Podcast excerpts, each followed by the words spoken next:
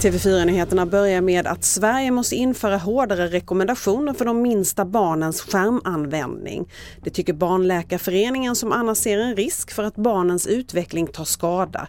WHO rekommenderar ingen skärmtid alls före två års ålder och sen max en timme per dag tills barnen är fem år.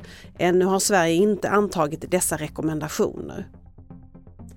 Polisen ska ha varit måltavla i den självmordsattack som ägde rum i en moské i Peshawar i Pakistan igår.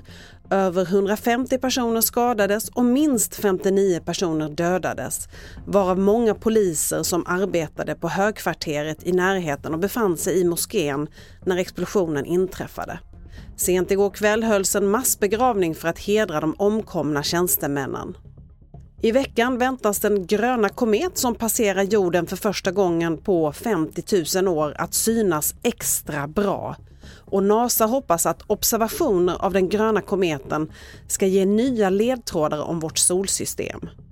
Fler nyheter på tv4.se. Jag heter Libertad Mancini.